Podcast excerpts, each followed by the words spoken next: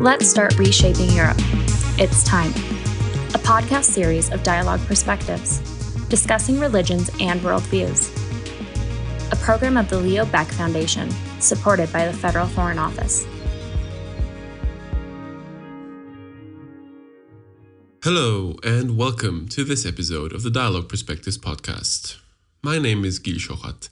I am a program manager at Dialogue Perspectives and today we are glad to air the eighth episode of our series, Reshaping Europe. In this episode, I was fortunate to speak to our participant Svea Schnars, who is currently taking part in our Dialogue Perspectives program for the third time already. In our discussion, we mainly spoke about her experiences as a self proclaimed atheist in our Interreligious Worldview program, as well as the necessary boundaries for conducting respectful and forward oriented dialogue between participants of manifold backgrounds.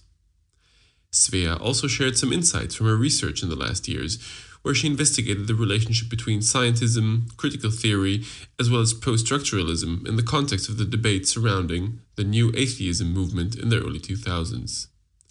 In this context, Svea explicitly highlighted the importance of interreligious worldview dialogue for non believers like her.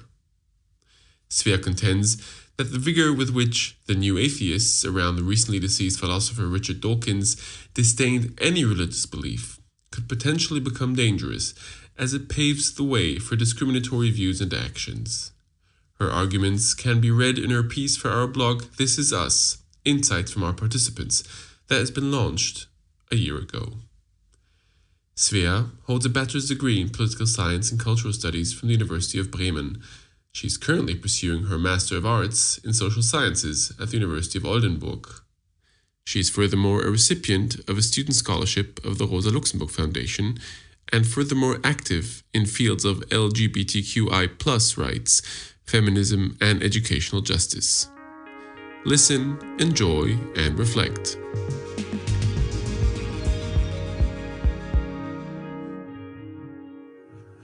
All right. Good afternoon. Um, very glad to welcome Svea Schnars with us here this uh, the Dialogue Perspectives podcast. Um, Svea, you are um, originally from Bremerhaven in northern Germany. Uh, you're currently studying in your uh, for your MA uh, at the University of Oldenburg, which is also in the north of Germany, um, close to Bremen. Um, you're a scholarship recipient of the Rosa Luxemburg Foundation um, and your master's course deals with the sociology of work, sociology of knowledge, and sociology of organizations. Um, you are a third year participant of Dialogue Perspectives. Um, you participated in 2018, uh, 19, 2020, 21, and now in this current program year. So you have been with us also uh, in Potsdam in early October um, at our autumn seminar, which was luckily held in person for most of our participants. Um, so, Svea, I'm very glad to to welcome you here to uh, to our podcast. A pleasure to have you.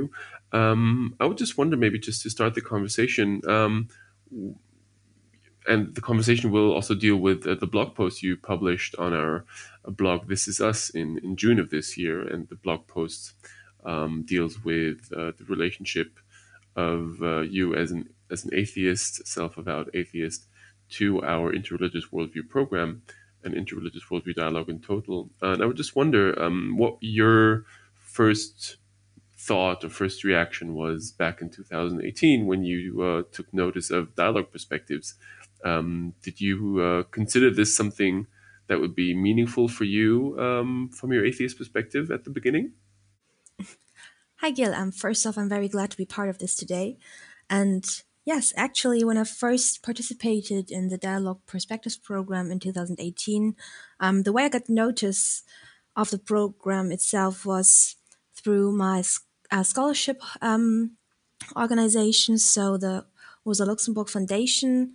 And at first, I wasn't entirely sure what to expect because, as you've already mentioned, I'm atheist, and religion has never really been part of my life um, as an important factor so I thought by participating in this program, it might like broaden my horizon, especially because I still considered religion to be an important aspect in politics and cultural history and um, still of interest in many questions regarding society. So I thought by participating, I would kind of, um, well, as I mentioned, transcend myself by kind of leaving my personal comfort zone. So when I first participated, I was also partly afraid because I wasn't entirely sure what kind of people I would meet because due to the fact that I'm also activist in um, kind of topics regarding reproductive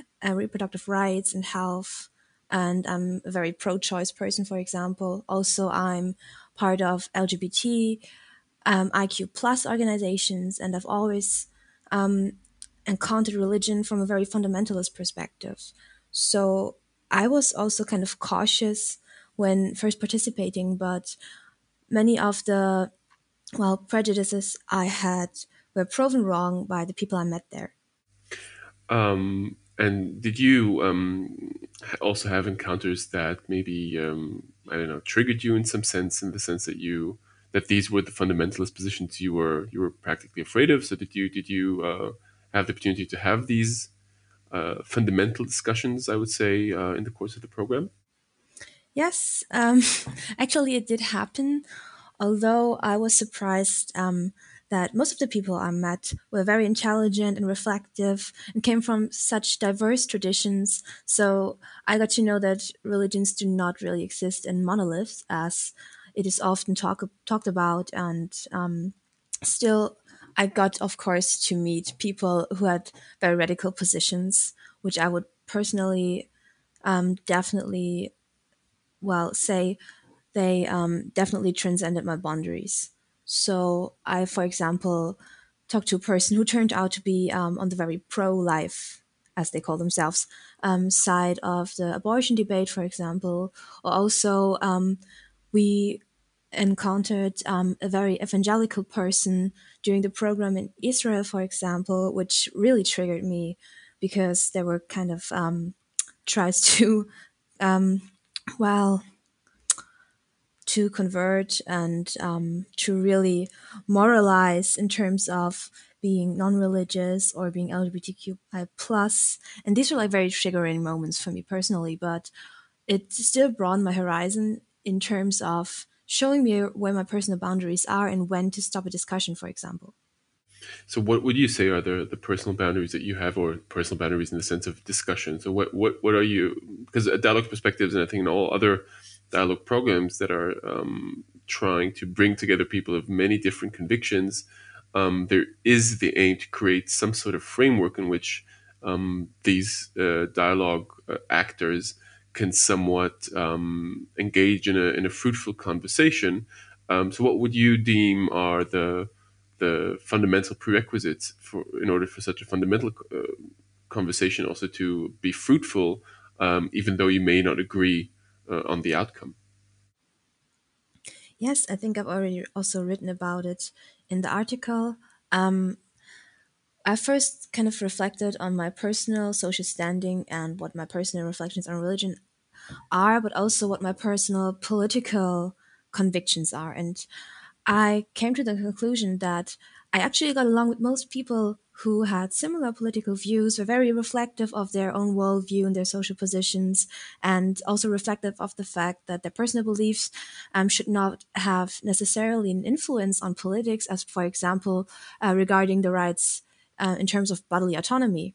So I came to the conclusion that especially like personal convictions and the way people deal with questions of death or questions regarding um, what gives them hope, what motivates them in life. These are very compatible with my personal worldview, especially in terms of intersectionalism and diversity. But I've come to really draw the line when it comes to, well, active influence on politics from uh, from a religious point of view, because that's personally also where I would draw the line regarding such topics as, for example, abortion.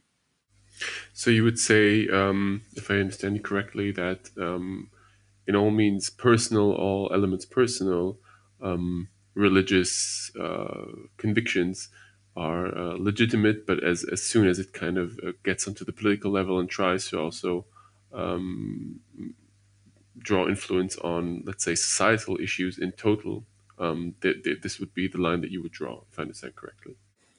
Yes, exactly, because that's where also I realized that many marginalized people um, have experienced at least like these ideas of religious hierarchy, for example, in Germany, but also I've come to realize that the reverse can also be happening if, for example, your critique of religion especially focuses on marginalized groups, as for example, um, like the rising of Islamophobia in Europe.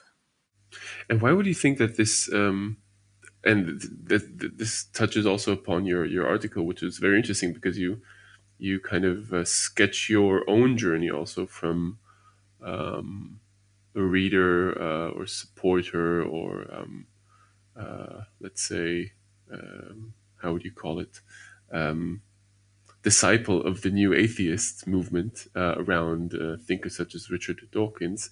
Um, why do you think that this is so? That these atheists um, or the atheist movement, the self-prescribed atheist movement, um, that consider themselves, I would say, progressive or in somewhat at least prone to ideas of enlightenment and, uh, and progress in, in, the scientific sense. Why is it that they, um, in your view, um, pick out um, minority religious groups as opposed to also um, majority religious groups? Because obviously, in Germany um, or in Europe in total, religious fundamentalism isn't on, only uh, a problem in, in minority religious groups but also in majority, obviously. okay, that's a, that's a pretty large question. Um, just a second. Mm. Yes. Um, personally, I do think it is legitimate to uh, criticize, for example, religious hierarchies or hegemonies, as for example, um, still a major influence of Christianity on German politics, although we claim to be rather secular in some aspects. Um, what I personally just criticize about the New Atheist movement is that I felt like this, well, the superiority complex in the way they talk about religion, as also, um, for example, marking religious people in general as non intelligent and um, non reflective is what I criticize about it. Because usually when I came across many people who were atheists or very, um, well, let's say radical atheists, they tended to look down on religious people in a way which I, which I felt was very counterproductive to have um, an open conversation. So um, I thought about I thought about these boundaries, which I set for me personally, but also um, I thought about well on which and which aspects um, in life I'm able to talk to religious people and reflect um, in a well communal um, communal setting with each other. And I felt that I could talk to a lot of people as uh, who are part of the dialogue perspectives program, for example, about incredibly deep issues on a very reflective basis, and also with uh, within a general consensus on these democratic structures. So I'd say I didn't really criticize only the movement of new atheism, but also the influence it had on people who considered themselves um, atheists or non-religious to really look down on religious people and not um, get in touch with other religious people in terms of dialogue. So you, one could also say that um, this form of superiority complex is something that maybe also um, influences um, the total societal debate at the moment. I mean, in, in any regarding any subject, um, there is somewhat the feeling that each side claims to be superior in its argument, and that there is no willing um, or no will to actually um, go into conversation with the other side, um, go into dialogue, even if it may be maybe painful or maybe um, difficult. Um, so I guess what, what you're also describing there is, a signum of our of our times in total. Um, and I was wondering, um, maybe you could expand a bit on that. How your studies of sociology of knowledge, um, for example, sociology of organization, um, how this, how the, the, the insights gained from from your studies played into your evolving into, let's say, an atheist with an interest in interreligious worldview dialogue, as opposed to maybe uh, having this superiority complex yourself. So, was there any any way which your studies influence you in that respect? Well, actually, I would um, rather say it was my bachelor studies that influenced me much more in this regard than my um, current master's program. Because in my bachelor's, I studied political science and cultural studies. And let's say um, there are very different um, dominant theories in each field. As for example, um, I've really focused on political theory and theories, for example, in regards to critical theory, but also in regards to something that is very popular, for example, in cultural science and um, post colonial theory, which are standpoint theories. And I've really come to um, have an appreciation for these standpoint theories, which basically means that you as yourself, um, as a scientist, position yourself and very clearly you say that my worldview is um, not infinite, that I'm still a person who is um, entangled in many different identities, and it has an influence on my perspectives and on my um, scientific work, which is something that was very rarely done by many scientists because in um, usually the ideas of objectivity and rationality were very dominant. And that is something that really influenced me personally because in cultural studies we focus much more on dismantling these ideas of colonialism of anthropology where um, the so um, well the so-called rationality actually led to have um, political consequences in terms of for example claiming that other groups are irrational because they are positioned in, a, in an underprivileged um, social group and therefore have another world view or another perspective on the world than people who are usually, for example, very privileged in parts of scientific fields.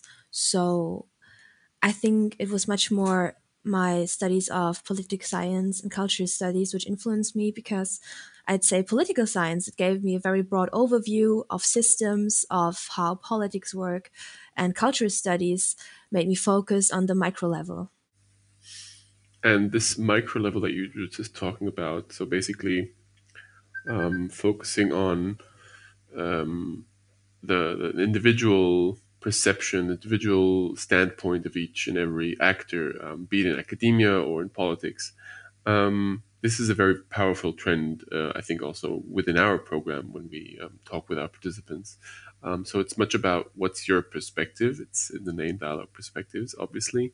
Um, and yet, um, the question would be maybe in this sense um, do you think that when you say, okay, objectivity and rationality are concepts which are um, basically um, implying a false um, vacuum in which you would uh, think to, to operate, aren't these virtues or values that um, academics, for example, should strive for nonetheless? So, on the one hand, being um, aware of one's own position.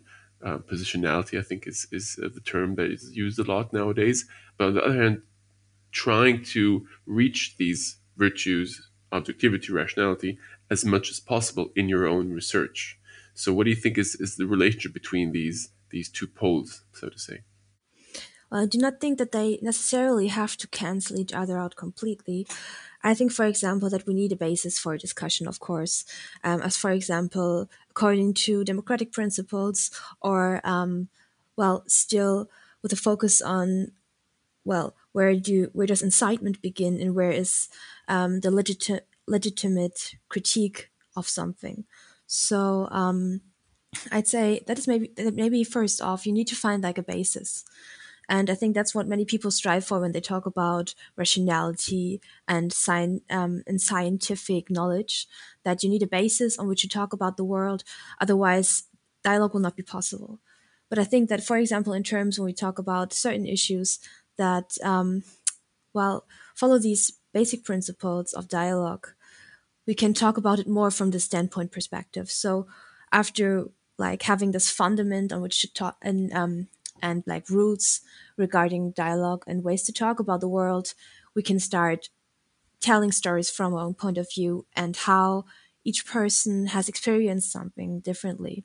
As, for example, having people from many different intersections talk about issues and also kind of, well, opening up blind spots. As for me personally, I can definitely say that dialogue perspectives definitely showed me where my blind spots are. As for example, I learned quite a lot about the diversity of different religious traditions, which I had no knowledge of, and which is actually quite important regarding the history of the world and current conflicts, for example.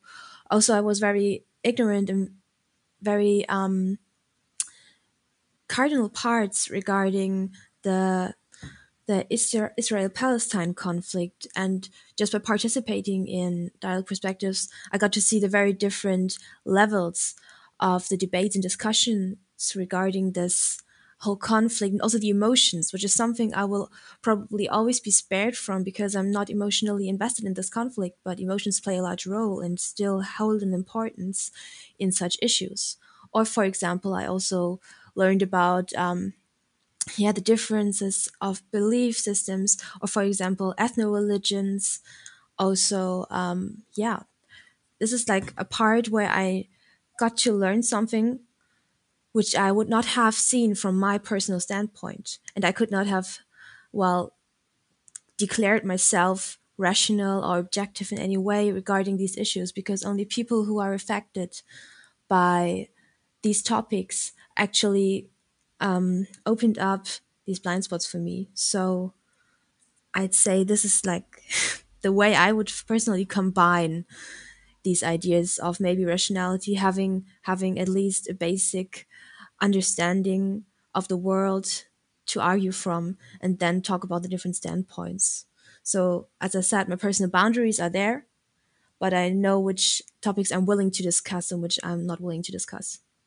So basically, um, from what I understand, and I think this is very interesting, how you how you try to to um, locate also an intersection, let's say, between those concepts, um, and this intersection maybe might lead or might be the point of the what you call in your text uh, this the, the sympathetic foundation for dialogue. So basically, creating a space in which um, different viewpoints, different agendas, different um, histories, and different different people that result from this obviously um, get together, um, agree on uh, some form of, of empathy, of, of sympathetic foundations, um, regardless of their of their ideological differences. Um, but this that this nevertheless can be kind of a, a very fruitful start uh, for bringing groups together that um, that have not maybe uh, had the opportunity to to engage in discussion and dialogue um, previously. And I think this is uh, the core one of the, our core uh, assumptions at our program that uh, we have to bring um, young Europeans together from all different, all sorts of different backgrounds and, and cultures and um, and uh, and viewpoints in order to to strengthen European society against uh, those who, who wish to um, create more um, divisiveness, so to speak. Um, maybe before we before we end, I would like to um, uh, ask you what you make of, of, a, of, a, term we've been discussing this week in our program. We had this uh, event uh, on 9th of November uh, at Alexander House, a place you you've also visited in the course of our autumn seminar. Um, and we had a workshop for alumni and participants of our of our program um, with Amanda Harding, um, uh, one of the descendants of the Alexander family, um, which has owned the house in the 1930s. And uh, one of the central terms we, we, talked about, I think this is also interesting for relating to what you just um, described, is uh, the concept of deliberate dialogue. So, deliberate dialogue meaning not having to agree on everything, but yet that all people around the table, around the dialogue discussion table, basically are keen in achieving something, a joint political objective or some sort of some sort of goal that they strive towards.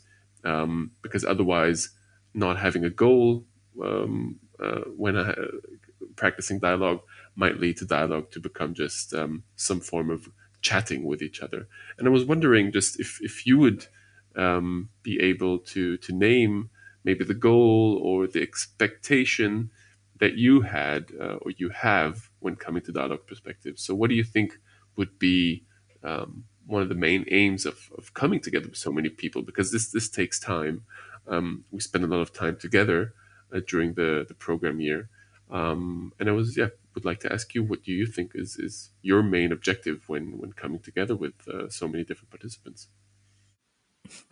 Yes, as I said before, at first I wasn't entirely sure what to expect of dialogue perspectives, but as you noticed, I came back two times, so I definitely found the basis on which we talked about the world very viewed, uh, very fruitful, and by coming together in this way, I noticed that most people who participated are people willing to to change um, the current systems in a different a different form of togetherness, and also by seeing, for example, where we can work together together in which areas we have a similar worldview and can enrich each, other's perspectives and um, focus on that instead of focusing on the differences. And personally, I can definitely say that dialogue perspective achieved that for me because I got to know such um, incredible people, intelligent, reflective people, diverse people, and I'm still having um, contact to some of these people. I actually established some friendships, and we have built a huge network um, where we support each other's um, projects where we talk still talk privately also about different political issues and um, show solidarity to one another. And this is the main objective. I came back to dialogue perspectives these two times and i'm definitely not disappointed in how it turned out. I think this is a great final final uh, word on uh, on this interview. Um, I think this is uh, also speaks to what we strive for, creating a community uh, of solidarity. Um, and I really, really thank you for your for your insights into uh, your thoughts, into your academic work, and also to your experiences with dialogue perspectives. Um, Svea, thank you so much for being with us, um, and I really look forward to uh, seeing you back soon at one of our check-ins, um, and uh, hope that you have a good weekend. Thank you. You as well. Bye bye. Bye.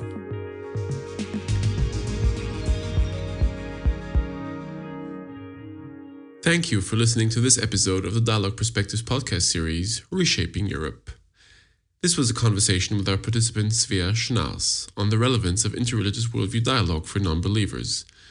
Until our next episode airs, you are very welcome to check out our manifold outlets to keep yourself posted on our activities visit our homepage, www.dialogueperspectives.org. There, you can also read Svea's piece, as well as further contributions by our participants from this program year on our blog. You can also find our podcast episodes on all relevant podcast outlets. Also, do make sure to follow us on Facebook, Instagram, and Twitter. My name is Gil Shohat. Stay tuned.